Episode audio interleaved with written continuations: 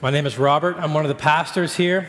Um, if you've got your Bibles, we're just going to get started this morning, get right into it. If you've got your Bibles, uh, open them up to the wonderful uh, book of Ecclesiastes, uh, one of the most popular books of the Bible with everybody but the church. Um, the longer you've been in church, the lower the likelihood is that you've actually read Ecclesiastes uh, or heard anybody say anything about Ecclesiastes. Um, if you are not churched, did not grow up in church, you're probably far more aware of the book of Ecclesiastes than the rest of us. So if you've got your Bibles, open them up to this amazing book. Um, and while you're getting there, let me try to set up um, what we're going to be doing, how it's going to look, and then we're going to let Ecclesiastes speak for itself. Uh, one of the things that we love to do around here uh, is to open up the Bible, uh, to take a book of the Bible, and to walk through a book of the Bible while surrendering our hearts, surrendering our souls, surrendering our minds uh, by God's grace to the truth that He has revealed in Scripture in hopes that He transforms us by His Word into the image of His Son Jesus. And that's what we like to do. We like to open up the Bible, read the Bible, talk about what the Bible actually means, uh, how we tend to rebel and push against what the Bible actually means, and how by God's grace He continues to give us the mercy and the love through Jesus to be transformed into the picture of what it means to live a, a life of, of grace and transformation by his, by his precious, precious gift of grace. So, we are going to open up the Bible to the book of Ecclesiastes. Over the next few weeks, we're going to read a few verses and we're going to talk about them. And we're going to read a few verses and we're going to talk about them. And we're going to try to understand what this uh, brilliant, uh, wise, and often misunderstood book has to say about our lives today. Uh, what difference the message of Ecclesiastes makes in our life right here and right now. Um, to get there, I want to tell you this. Um, one of the most powerful, um, useful, um, transforming pieces uh, of advice, uh, of wisdom that I've ever received in my life uh, went something like this. I had a customer when we used to own a drive through coffee shop um, answer a question from me that I asked him about what the point of everything that we were doing really was. And he said, Robert, I was young, arrogant, and, and, and really frustrated at the time. He said, Robert, if you, if you don't want to be disillusioned in this life, if you don't want to find yourself frustrated and disillusioned with this life, it's best to figure out what illusions you're actually living under and get out.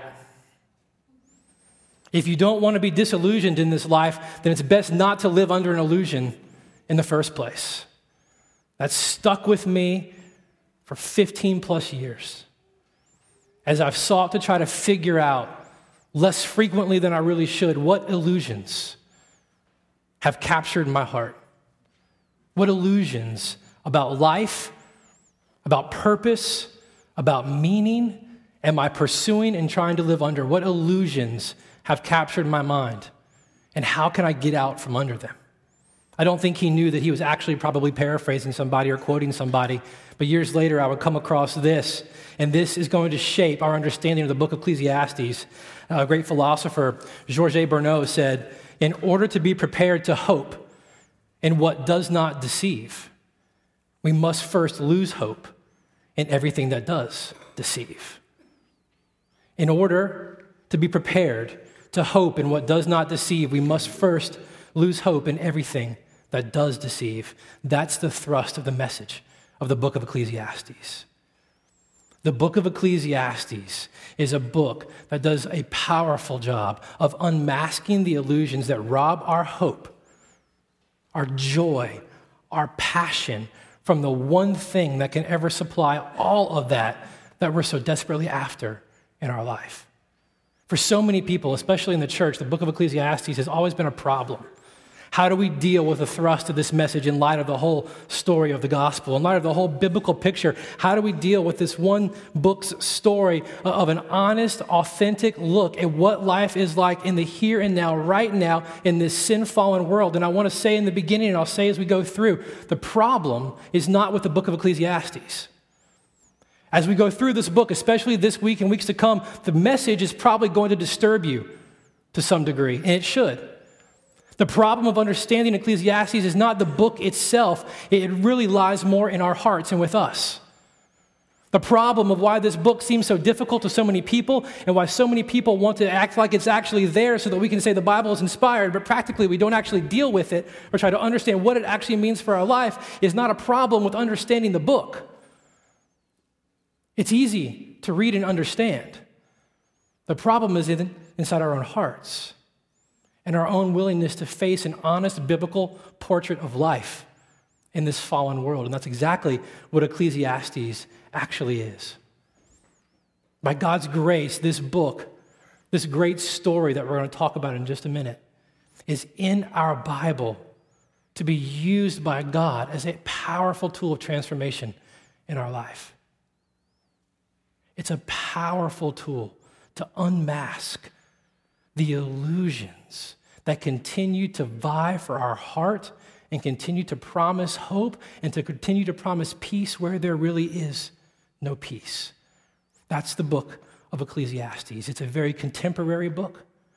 It's a book that's very relevant, if you like that word, for our life here and today. It's a book about the human existence. It's a book about what it really means to be human. What does it really mean to be human? Why do we live the life that we live? Is there really any purpose or meaning behind why we do what we do. In, the light of all that has gone on in our culture over the last 10 years, especially in the last two years economically, and the upheaval that's come in people's lives and in people's understandings of what they're really after and what can really provide what they feel like they need, this book speaks clearly that that which you have put your hand to, that which you have gone after, that which you have begun to think really give you what you were looking for is not is not capable of providing the hope and the peace and the joy that you were so desperately after. This book is a unbelievably beautiful portrait of what I like to call biblical realism, biblical honesty. And if there's one thing we say around here very often, if there's one thing that we have a really hard time doing, it's being honest. The one place that we find the hardest time being honest is probably here. It's probably gathered with one another as the church. And the reason why we struggle with this book and avoid this book and go around this book and create answers for this book that really aren't really there and explain away this book and the portrait of what it says is because we don't really understand the role that it plays in showing us what really is true, what really is lasting, and why we are here and what it really means to be created by God for God. So enter, enter into our human struggle. Enter into our human story. Enter into our human questions about meaning in life. The, the book of Ecclesiastes. As we go through it, parts of it are probably going to disturb you. They're probably going to frustrate you, and that's okay because it's poking those illusions. It's poking those things that you've clinged to. It's poking those rabbit holes that you've chased down. Hold on, though. It's not a pessimistic book. Contrary to what you may have heard or what you may have experienced the first time you looked at it, it's not a pessimistic book. It's a book of great hope. It's a book of great joy. It's a book that another French theologian called a book of dark grace. It shows us the grace of God and the glory of God by showing us what life would be like if God was not who he said he was. It's a book of dark grace, but it's a book of hope and joy. And we're going to see it as we walk through it. We're going to see what it really means to find joy and satisfaction and passion in being created by God and for God. So, you've got it. Open up your Bibles, the book of Ecclesiastes, Ecclesiastes chapter 1. We're going to just begin walking through it because it explains itself better than I could in any kind of introduction. And so we're going to let the book speak for itself, and we're going to read and stop and read and stop and have some fun along the way. So, Ecclesiastes 1, verse 1. In the first three verses, you're going to get who wrote it, what the point of the book is going to be, and what the question is the book is going to try to tease out. He's going to introduce the whole thing for you. Ecclesiastes 1, verse 1. Here we go. The words of the preacher. Now, I'll stop right there. We're not always going to go that slow. if some of you were around years ago when I taught Ephesians, we went that slow. Um, but we're not going to go that slow. But there are things in these first few verses you've got to understand. And the first thing is that the way this story is going to be structured, the way this book is going to be structured, is a lot like a, an old episode of The Dukes of Hazzard. Did you watch The Dukes of Hazzard? Do you remember when the Dukes of Hazzard started? This great narrator came on, and he would tell you what was going on in Hazzard and what was happening with the Dukes and, and what you could expect to see. And the narrator would quiet down, and the show would play itself out. But every time they went to commercial and came back, the narrator would jump in, tell you what had happened and where it was going, and then the Dukes would play out. The way Ecclesiastes is going to work is like a good episode of the Dukes of Hazzard. There is this narrator who's going to jump in the beginning and tell us what's coming. He's going to explain to us what we're about to see. And then the book of Ecclesiastes, for 12 chapters, is going to be the unfolding of this story. It's going to be the unfolding of, of Solomon's quest for meaning and understanding and purpose in life under the sun. And we're going to talk about that in just a minute. And every now and then the narrator is going to jump in. And he's going to make a comment about what we just heard, and he's going to jump back out. And then at the end of the book, in chapter 12, the narrator is going to come back in and he's going to try to sum up what Solomon had found and what he had said and how his message relates to the entire story of what God's doing and his purposes here on earth. So think Dukes of Hazzard when you think Ecclesiastes. Can you do that? I, I like to do that. You may have your other story, but that's what's going to happen. And the first thing we find that when the narrator speaks is he says, These are the words of the preacher. So what we're getting is a teaching. We're not getting a, a, strictly an autobiography. We're not just getting a story of one man's life. These words have been gathered, the story is being told for a purpose. It's a purpose to teach us something. Along with the other great wisdom literature of the Bible, you'll find in Ecclesiastes that oftentimes this teaching is framed around a father teaching a son. And he's going to teach his son the words of wisdom to live by, to live a life that pleases God and glorifies God here on this earth. And so the first thing we're going to have to find is that as long as this is a story, and we love stories, and we're going to unpack stories, this first and foremost is a teaching. So, verse 1, chapter 1, the words of the preacher, or teacher, your Bible may say, the son of David, king in Jerusalem. Now we're going to get a bigger picture here. We'll stop right there. I promise you, we'll pick up in just a minute. The preacher, the teacher, the son of David, the king of Jerusalem. Who's that?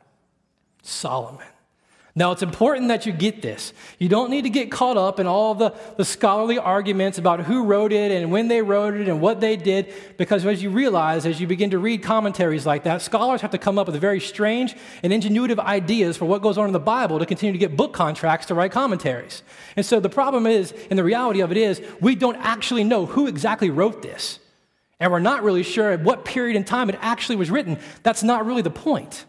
The point is that we understand who the story is about and what he's about to say. Because as you understand that this is the story of Solomon's pursuit and Solomon's exploration of meaning in life, that begins to add weight to the story because you know who Solomon was, don't you? I mean, we're going to unpack this man, Solomon, probably next week as he begins to take us on this journey a little more specifically. But Solomon, if you think about it in contemporary terms, makes Tom Brady and Bill Gates look like JV water boys on his team. The smartest, the wealthiest, the most athletic, the richest, the wisest don't compare to Solomon. And here's what he's saying I'm going to tell you, I'm going to teach you about life under the sun. I've been there, I've done that, and I've done it in a way that you could never even imagine. So listen to me. You've got to listen to me. Don't find yourself in the arrogance of, of, of pursuit of, of, progress and the arrogance of even youthfulness to think that you can figure it out your way. Don't be blind, Solomon is saying, to what's going on in the past. I have been there and done it in a way that you never will. Now, listen to me about what I'm going to say. Listen to me. These are the words and the teaching of a man who, who experienced life in a way that some of us just scratch the surface at. And he's going to tell us about what he's found, he's going to tell us about why he came to the conclusions he came, and it would behoove us in our life right now to pay attention to what he has to say. That's what this narrator is trying to get our attention towards. So, the words of the preacher or teacher, the son of David, the king of Jerusalem, here's his point. He's going to tell you the point of the book and then unpack how he got there for the rest of the book. Here's the point Vanity of vanities, says the preacher. Vanity of vanities. All is vanity. Now, this is something that we're going to have to explain. 38 times in this book, Solomon is going to use this word. He's going to make a reference to life or some aspect of life being vanity.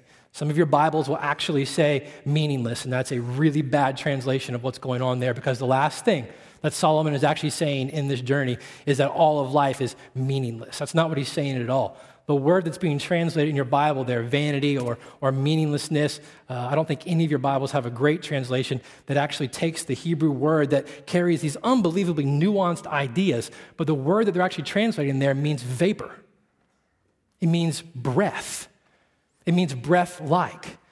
Uh, his, in, his, in history, early Hebrews would actually explain the meaning of this word by using the image of, of steam rising from an oven.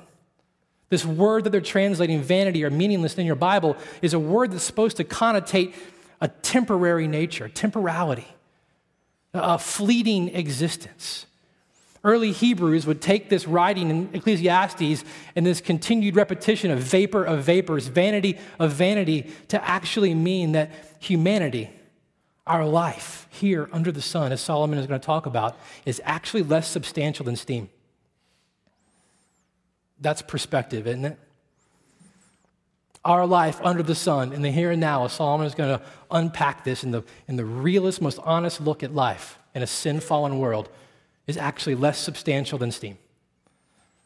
I mean, contrary to our American illusion of, of immortality and cosmetic surgery, uh, what we're going to actually see, what we're going to actually look at if we are open to the message of what's being said in Ecclesiastes is that we need to lose that illusion. We need to recognize, deal with, and lose that American modern illusion of immortality if we're actually going to live with a true sense of joy and satisfaction. Over and over and over and over again, we're going to see that we've got to quit trying to stick a big giant straw in all the things of life and suck out of them that what they were never meant to give. But it's an illusion that we've continued to fall under, and we're going to have to let it go. Throughout the book, throughout Ecclesiastes, and throughout the entire scriptures, whenever this word that's being translated vanity, that actually means breath or vapor or breath like, is actually used, it's talking about the temporality of existence, the fleetingness of existence. He's not saying that it's meaningless. He's actually saying that despite all of our best effort, efforts to grab a hold of reality, to shape and to make the world into what we want it to be, to affect our desired outcome on reality, that despite all of our best efforts to do that, it can't be done. It can't be done. Trying to pursue meaning and satisfaction by making the world what we want it and shaping it and molding it into something is like trying to grasp at steam. It's futile, it's fleeting and it can never actually provide the thing that we're actually looking for. Another way of understanding this that, that I find particularly helpful as we go through the book of Ecclesiastes and understand the nuances of this word as it's used 38 times throughout the book is if you think about vapor, if you think about mist, um, if you think about it being temporary and, and, and illusory, it kind of creates this illusion. Think about imagine driving late night down an old road thick, heavy mist and fog in the air. As you begin to get into that fog, get into that mist, what happens to your view? It gets obscured. It gets obscured. That vapor, that mist creates a screen, and you know the road is out there. You know the road is in front of you. You know where it's going because you've been on this road and you saw it through a distance, but now you're in this mist and it's covering what you know to be true out there, but you can't actually see it. It keeps it hidden. The mist, the vapor, it keeps what you know to be there actually hidden so that you can't actually see it in front of you. That's one of the best ways to understand how the writer of Ecclesiastes is going to use this word. He's going to say that life, our understanding of life, our pursuit of life, is ultimately enigmatic. It's an enigma. And I like enigma better than meaninglessness because enigma actually means that there's something in there, but we just can't figure it out. That's what he's going to be getting after in life under the sun as we understand what that means and what he's actually pursuing. All of our best efforts to try to take meaning and define meaning and pull meaning out of life on this earth ultimately is just enigmatic. We know it's there, but we can't actually see it and get it out. And so we'll take all of our life toiling and toiling and chasing and pursuing and ultimately find ourselves frustrated, disappointed, illusioned by life, by the enigma of life. That's part of what Solomon is saying when he's using this word throughout Ecclesiastes. It's not that there is no meaning, it's just that under the sun, we can't figure it out. We can't figure it out. And so he goes on to say, in verse 2, vanity of vanities, enigma of enigmas. All, all of life is an enigma. Everything? All of life is an enigma, Solomon? Family, marriage, work, joy, pleasure, enigma? Yes. Can't figure it out. No matter how hard I try, no matter how hard I make it to do what I want it to do, no matter how hard I try to put everything I've got into it to shape my own destiny, to procure my own future, I can't seem to do it. Enigma, Solomon says. And then in verse 3, he's going to pose the question that got him to the point of verse 2 that he's going to unpack for the next 12 chapters. You got that? Verse 3 is going to be a question that gave us the answer in verse 2, but that the rest of the book is going to unpack. So we're just going to look at it because we're going to have the rest of the book to actually get in deep to what he's saying. Look at verse 3.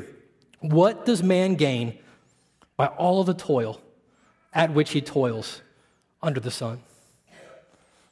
Let me put it in a possibly more familiar way for you. Mark 8:36, Jesus says this. What does it profit a man to gain the whole world and lose his soul? The focus of both Jesus' question and Solomon's question that he's going to pursue in the rest of this book is really a question about gain, about purpose, about meaning. What gain is there? What profit is there? What is left over after I've done all these things to find all of these things? When it's all said and done, what's actually left over of my life for all of my work, for all of my effort, for all of my pursuit? And the answer that he comes to under the sun is nothing. Nothing. There is no gain. There's nothing left over. No matter how hard I try to, to procure something, to leave my mark on this world, no matter how hard I try to change the things I find around me, ultimately, we'll see in just a minute through the rest of the book, you're going to die. And a time will come when no one will remember what you did, who you were, and the world will continue to go on relatively unaffected by your very short very vapor like existence. This is what Solomon is frustrated by. This is the question of human existence. Not what's the essential meaning of life, but is there really any at all? Is there really any meaning to why we're doing what we're doing? What is there to profit from all of this under the sun? And the rest of the book is Solomon's effort at figuring that out. And we're going to go with him on that journey. We're going to follow him on that journey because it's a journey very much like ours. Because if we're really honest, the deepest fears that we wrestle with in this day and age aren't hell.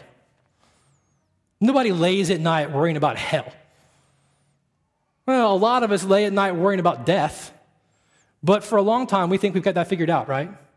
We got ways to avoid that, ways to prolong that, ways to get out from having to deal with that reality. But if you're really honest, late at night, lights down, voices gone, all by yourself with your own soul and your own conscience, the thing that you're really afraid of?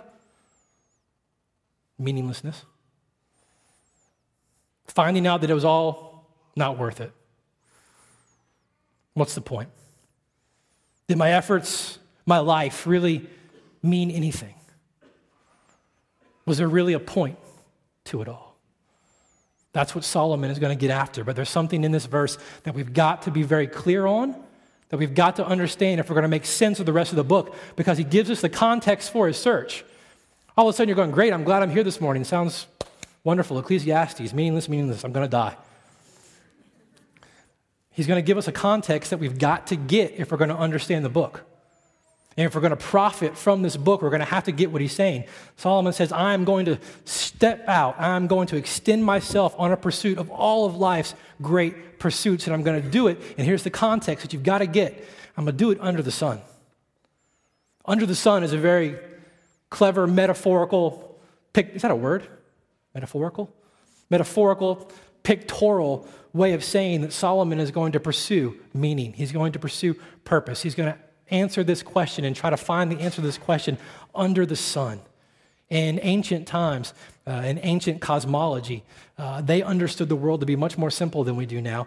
And they saw the world and the skies and the heavens kind of like a dome. The Bible will record the firmament of the heaven. The firmament was kind of like uh, when a man would take a piece of metal and bang it out into a, a dome shape. They would look up at the sky and they would see the world kind of like a firmament, that there was this ceiling up there that was shaped like that. And, and they believed that the gods in different cultures, and they believed that the gods lived above the sun, above that firmament and everything under the sun was life devoid of the impact and the association with the gods. And Solomon says, Here's what I'm going to do I'm going to stretch out and, and, step out and pursue all of life's great pursuits to try to find is there really any purpose to it all, but I'm going to do it this way. I'm going to do it without God. I'm going to do it devoid of any revelation, any interaction, or, or, any point of understanding God as part of my story. I'm going to write a story of my existence and try to understand what the point of life is like, not with God at the center, but with man at the center. Solomon is going to take this great pursuit. He's going to unpack everything that we want. He's going to go after all the illusions that we so easily find ourselves entrapped by. He's going to get into money. He's going to get into power. He's going to get into uh, prestige. He's going to get into friendships.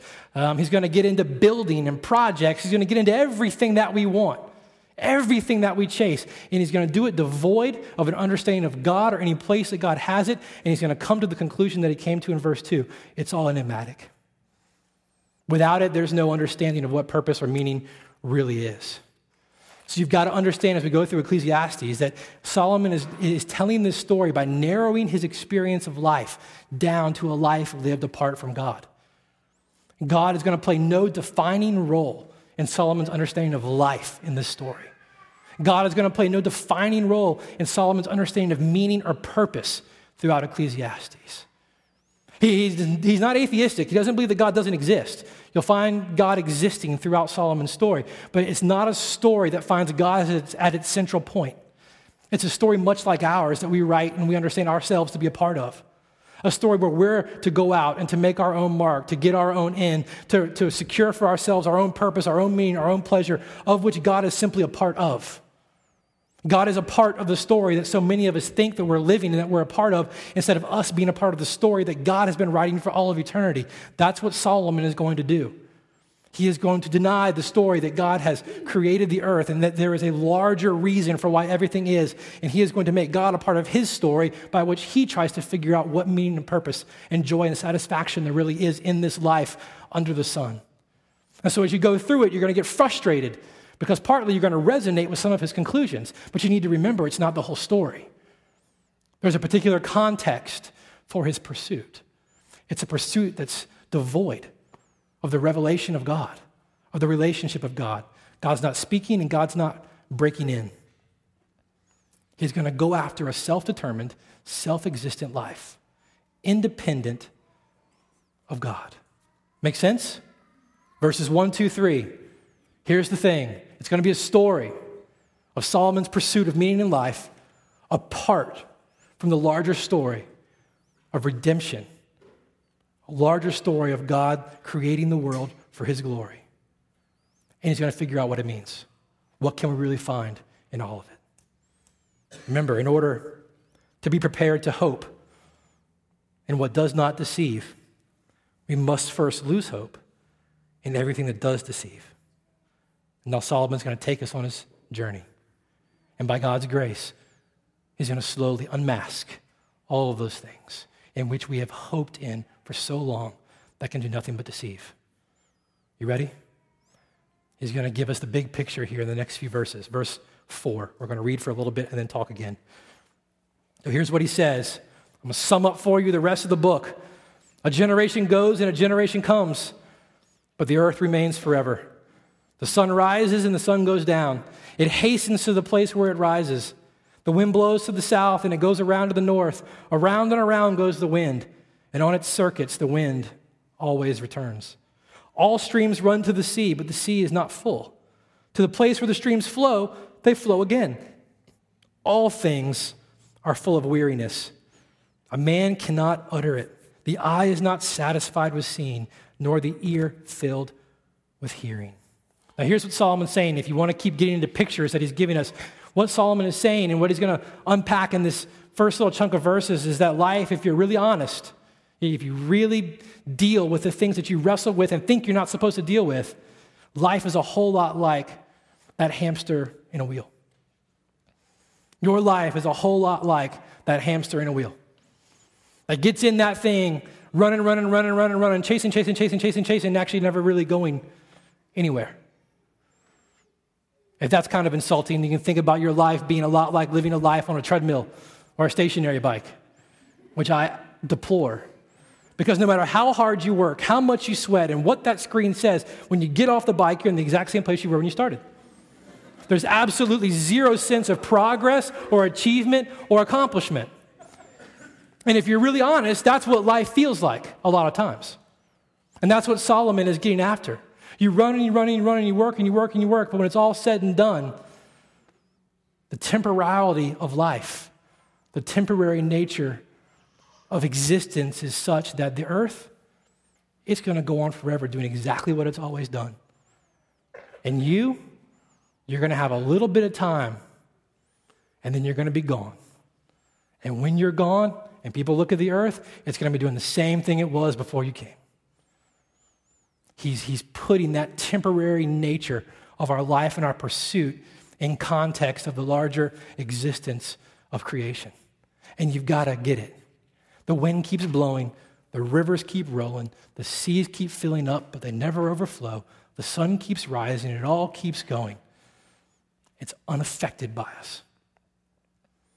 It's really unaffected by us. In verse 8, again, we'll say it a lot.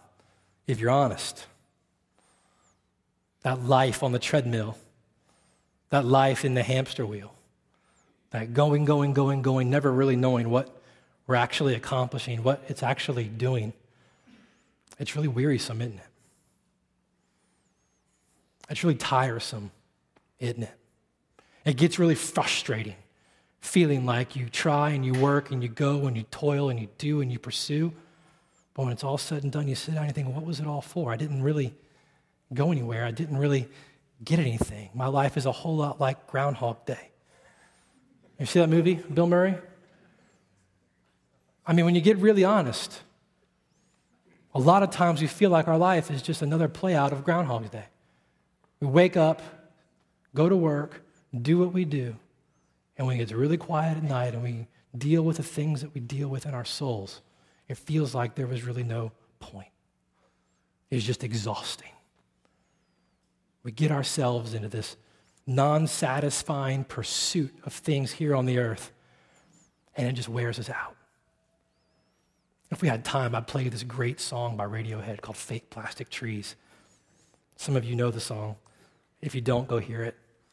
But man, the rest of the world deals with this in a way that the churches won't. It's a beautiful song about the weariness of life, about the weariness of pursuing all of these illusions, of pursuing all these things that we think will bring us what we actually want. And the refrain throughout the entire song is just, it wears me out. It wears me out. All these things, when they're said and done, they, they didn't do what they were supposed to do in my brain. The illusion that was to bring the hope was deceiving, and I'm worn out by it.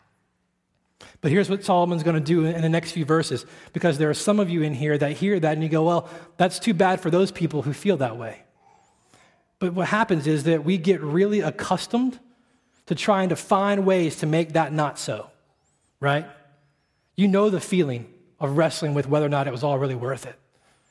That your life is caught up in Groundhog's Day in the hamster wheel but you get really good at figuring out ways to bring some kind of spark into the whole thing to try to convince yourself that that's not really the case, don't you?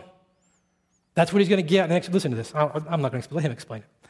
Verse 9 What has been is what will be, and what has been done is what will be done, and there is nothing new under the sun, of which it is said, See, this is new. No, it's already been in the ages before us. There's no remembrance of former things, nor will there be any remembrance of later things yet to be among those who come after. It, it, seems like when I read it sometimes, if I think about Solomon talking to me, it's like he's anticipating some kind of rebuttal to his telling me that I'm living in a hamster wheel, that it's all frustrating, and that there's no point to why I'm running around. It seems like he's anticipating this thing where we're going to say, no, no, no, that's not the case. No, no, no. There are times when I feel like it's gotten somewhere. There are times when I, I, feel like there's a reason and a point to it all, and it feels like he's jumping in and saying, Nope, nope. People before you, people with you, and people after you will think they've figured out some new way of understanding what's going on, some new angle that's going to deceive them into thinking that it's not really not pointless, but you know what? There's nothing new under the sun. There's really nothing new. There's no new ideas. They're just old ideas repackaged in new ways for new generations. Have you ever noticed that even movies tell the same story?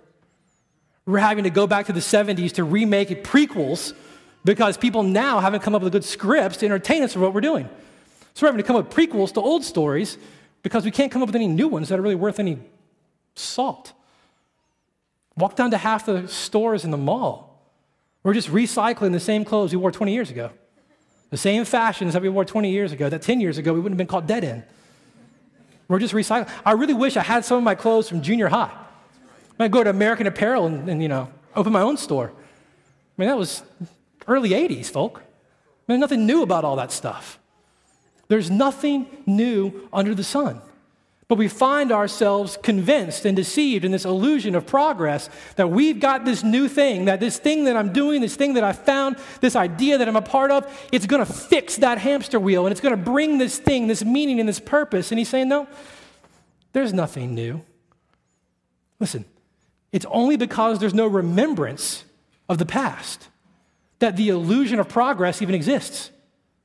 Does that make sense? It's only because you, you don't remember the past. It's only because you fail to acknowledge what's come before that this illusion of something new even exists. If you remembered the past and were a student of what's occurred, if we listen to what Solomon's going to say for the next few weeks under this book, this whole illusion of thinking that we've got the new idea, it can't exist because you've got to look at it and go, nope, it was already here in the past, in the ages before. And nothing new is actually going to come after but even more specific, um, even more pastoral. This idea of thinking that we can deceive ourselves into thinking that this frustration, this hamster wheel, this struggle with meaning isn't really true for our life. We've got to deal with this thing because we deceive ourselves so easily into thinking that's not true by trying to find some new thing that we think can bring that spark into our life, into our, into our life and into our, our world. I mean, if we're really honest, we as a culture are, no matter where you sit economically in this room, you sit among the most affluent people in the entire world. I don't care what's going on in the economy in this country right now, we are still far more affluent than everybody else. And when we wrestle with these struggles and these things that Solomon is going to point out about life in a fallen world that goes on in a sinful heart, we are so easily deceived by grabbing the newest thing, building the newest house, buying the new boat, getting the new car, getting the new thing that we think is going to bring this spark into our life that we can look at and go say, no, this is why. Here's the meaning, here's the purpose. And we begin to deceive ourselves into the illusion of meaning by acquisition. And we try to hide this big elephant in the room, in our hearts and in our souls, by acquiring more shiny things and big things, thinking that it's going to solve that problem of struggle and meaning and lack of joy and passion. When we find ourselves joyless, what's the point? I did all these things I was supposed to do, and I find myself still unhappy. We go out and buy stuff. We go out and get something new that shiny new phone that we just have to get that all of a sudden makes us giddy about ourselves and what we've got that we've just got to show everybody else. We find the ways to take this elephant and try to hide it under the coffee table and pretend like it's not really there. And if we're not careful, we'll live under this illusion and we'll find ourselves chasing these things for our entire lives. And what we'll see week after week in this book is that you know what? It's not worth it and you're going to die. Build by, you're going to die. And you can try to hide that thing under the table all you want. You can go after and buy the newest things and get the latest things and try to fill that struggle, but it's not going to fix you. Those things are not going to fix you. They're not going to fix what you're struggling with that you know is going on inside your soul.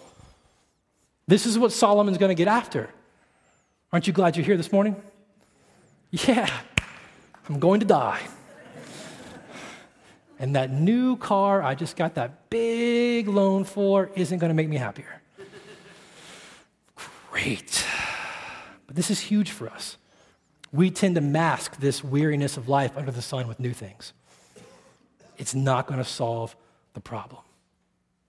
We can't try to prove to ourselves that there is something greater by the things that we get.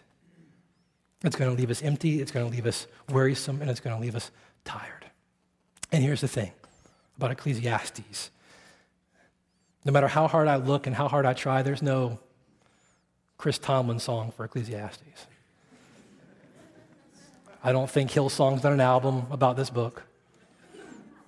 I don't think Matt Redman's ever pondered on Ecclesiastes and wrote great songs for the church.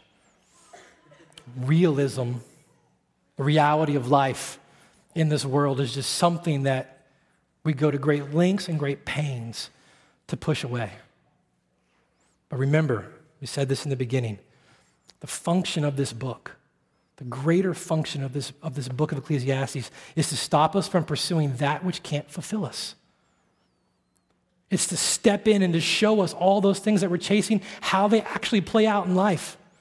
Solomon's standing here and going, Look, there's nothing new. There's nothing new. That thing you're doing, that thing you're chasing, that illusion that you're deceived by and hoping in, it's not new. I have been there, I have done it, I will do it in a way that you can never do. And listen, it's empty, it's temporary, it's enigmatic, and it's unable to do the thing that you're trying to get it to do. In order to be prepared to hope in what does not deceive, you must first lose hope in everything that does deceive. Ecclesiastes is here to deconstruct, to destroy, to unmask the illusions that will ultimately disappoint us in this life. The illusions that we so easily buy into, live out of, chase after. That's what this book is for. To be, to be human partly means that you embrace a, a basic, larger story through which you understand your world and make your way through it. You understand a bigger story of the purpose of the world, where you fit into that story. And as you understand that story, it informs how you interpret the experiences that you live and that you experience in your life today. Part of being human means that you have that story, and there's a lot at stake in getting it right.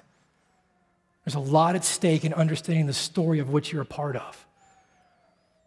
Peter Kreeft, a great philosopher up at Boston College, he said that of the 21 great civilizations in history, ours, the modern West, is the only one that doesn't teach its citizens any answer to the question of why they exist. We're the only great civilization on the planet to not provide for its people a comprehensive understanding of the human story. In place of that, we leave it up to you.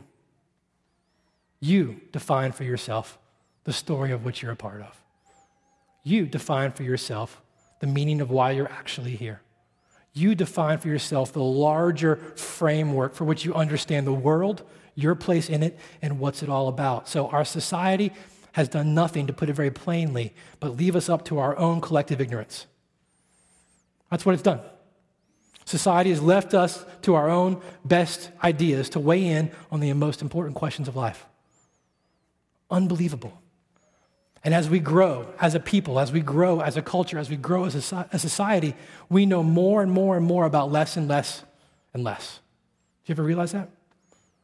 As information is multiplying at the most astounding rate in all of history, we know more and more and more about less and less and less, more and more about little things and less and less about big things, more and more about everything with a little e and nothing about everything with a capital E.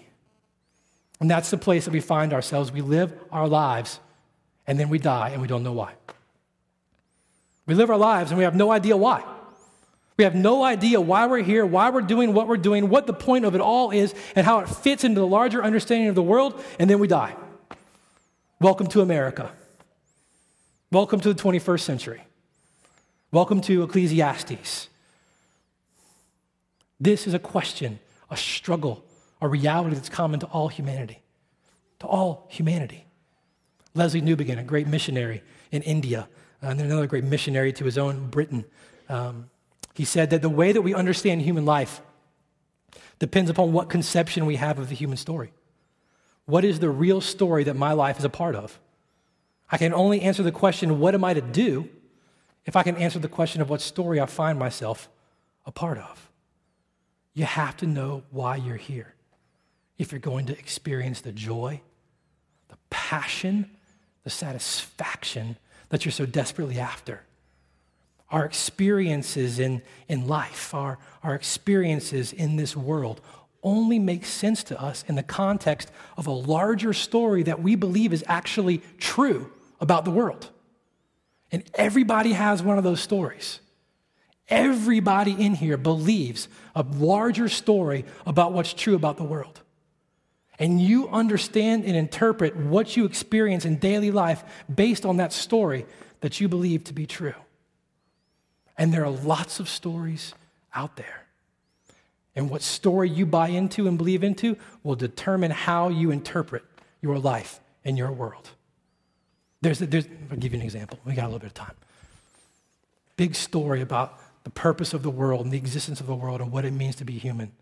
Well, that story comes by way of you being a random product of time and chance. It just happened to be who you are and where you are in this earth through a long biological process of evolution. Then what you actually do today and tomorrow really has no meaning. The bigger picture of how the world actually got here and what's really true about this world will define how you interpret your individual experiences of it. So, if you really were a random product of time and chance, what point is there to your existence anyway? There was no point in the beginning, so what's the point now? It's a bigger story. And you understand your life and your experience as you believe something to be true about those bigger stories. And everybody has one. And Solomon is going to take that story that bigger story of life apart from God, and he's going to live it out right in front of your eyes. He is going to live it out in painful, excruciating detail. He's going to go there, get the shirt, and then tell you what it's all worth so that you don't have to do it.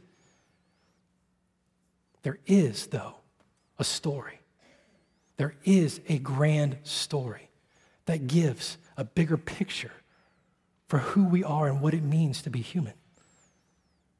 How we understand our life and how we understand it in relation to this world.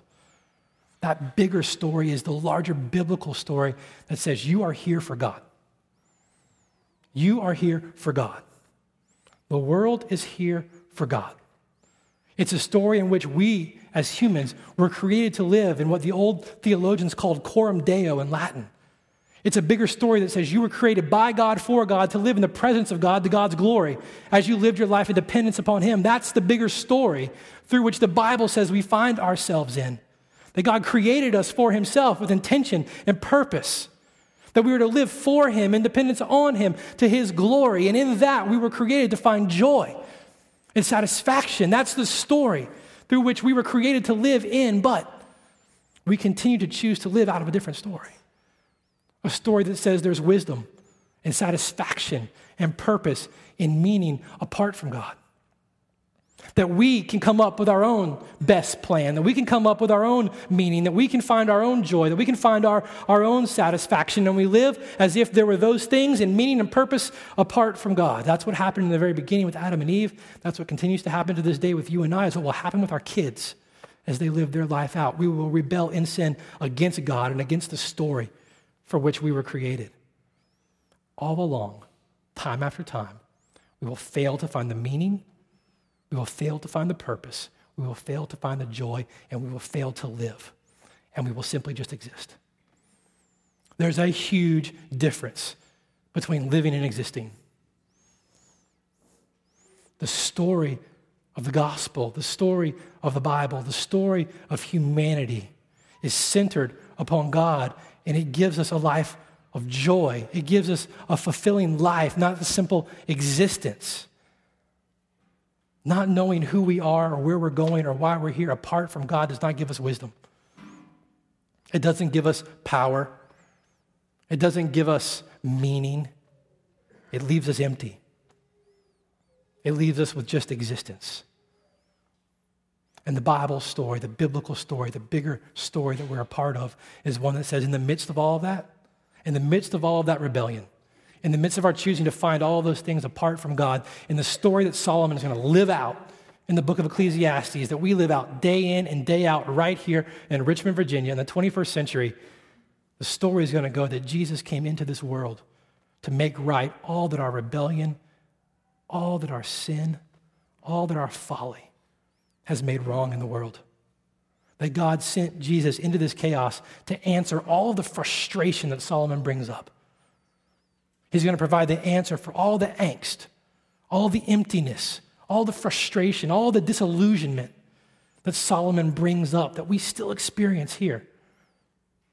The biblical story is that Jesus didn't just come to share in our suffering, but to die for it and then ultimately rise from the grave to conquer it. That's the story we find ourselves a part of. And when we come to God through Jesus in repentance and faith, what you begin to see is that your life is part of a much bigger story. It's a bigger story of God's purpose for the world. God's purpose for your creation to live before Him in satisfaction on Him, in dependence on Him, to His glory. You're part of His story of redemption for all of creation, that what has gone wrong will ultimately be made right, and you are part of that story. No longer, like Solomon is going to do in Ecclesiastes, do you try to write your story and make God a part of it, but you begin to see that you are a part of a much bigger story. That your life is hidden in God's bigger story. Your life is defined by God's bigger story of who you are and why you're here. And when you begin to understand that, when that begins to grasp you, when the illusions that you chase and that so grab you and, and lie and deceive you begin to fall away, when they're unmasked for what they are, man, the peace, the peace that begins to settle over your soul the angst that gets quieted down, the frustration and the weariness that grinds on our daily life begins to be set aside. And we begin to see that we are part of something much bigger, part of something much greater, a part of something much more lasting, a part of something much more fulfilling, that our life is not our own. It's not our story, but we're a part of God's story. Everything is a part of his story. And we begin to have a better understanding and a more solid understanding of who we are and why we're here. Jesus said in John 10:10 10, 10, that I have come. Here's why I have come. I have come that they may have life and have it abundantly. Apart from his story, we might be here, but we're just existing. We're not actually living. Jesus came that we might have life, that we might live it abundantly, that we were create, that we might live the life that we were created to live, and all the illusions that they would get unmasked and they would get set aside and seen for what they really are. And so here's what we're going to hit. Solomon's just kind of introduced the big picture of what we're doing. I know you're glad you're here. I know you're anxious for where he's going and all of this. And here's what we're going to hit in the weeks to come. Week in and week out, I want you to deal with this until you are ready. Man, until you are ready to honestly deal with life under the sun. Until you're ready to deal with an honest portrayal of what life is like under the sun in this sinful world in all the ways that you pursue satisfaction and meaning apart from God outside of His story. Until you're ready to deal with that, you're not going to find meaning. You're not going to find purpose. You're not going to find joy. You're not going to find satisfaction. You're going to be stuck on the treadmill. It's going to be you and that hamster in that wheel, running, running, running, running. And the alarm's going to go off, and you're going to hit snooze, and it's going to go off, and you're going to get up, and you're going to go to work. You're going to eat lunch. You're going to finish work. You're going to come home. You're going to watch TV. You're going to go to bed, and the alarm's going to get off again, and you're going to get tired. And it's going to get weary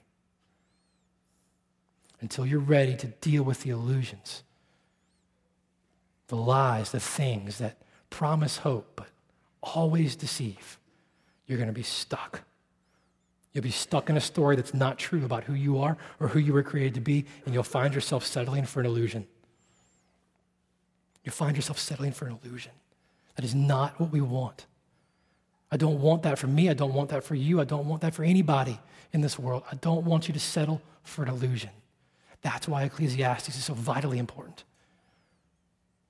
That's why the dark grace of Ecclesiastes that shows us the grace of God by showing us what it would be like if the grace of God through Christ didn't actually exist is so important. Because until you're ready, until you're ready to lose hope in everything that deceives, you won't be prepared to hope in everything that can define and give you what it is you really want. Let me pray for us. God, I thank you for the absolute realism of your word. Over and over, I'm amazed at how true and how honest um, your scripture is to life. You hide nothing, you hide behind nothing. There's no emotion, there's no struggle, there's no temptation, there's no frustration that's common to all of us that is not in your word. I thank you for this book of Ecclesiastes. I thank you for the truth that it shows. I thank you for the illusions that it brings out into the light in my own heart and all the ways that I have sought to define the story of my life by my life. And I've sought to find a place to fit you in instead of understanding that I am a part of your great story. Lord, I thank you that Ecclesiastes is there to show me my heart, to show me the emptiness of all the things I waste my time on, and to call me back to that which can only truly satisfy. I pray that this becomes clear in the weeks to come. I pray that you give us a desire to shed and to unmask the illusions, to lose the illusions that we so easily get caught up in. Lord, as we do this, may you be glorified as the one who, who brings us life, who gives us life, who calls us out of existence and into abundant life. That you would be given the glory for that, and Lord, that we would, that we would experience and that we would celebrate the joy that comes. Lord, let our lives be lives of joy, lives of exuberance because of who you are, how that defines our understanding of who we are, and what that means for the life we live. Let us be a people of joy let us find ourselves in your story, your story of grace and mercy and joy. We ask this in the name of your precious Son, Jesus, who gave himself up so that this, this could be a reality for us. That we wouldn't live in illusions, but that we could live in the reality of your grace and mercy. Amen.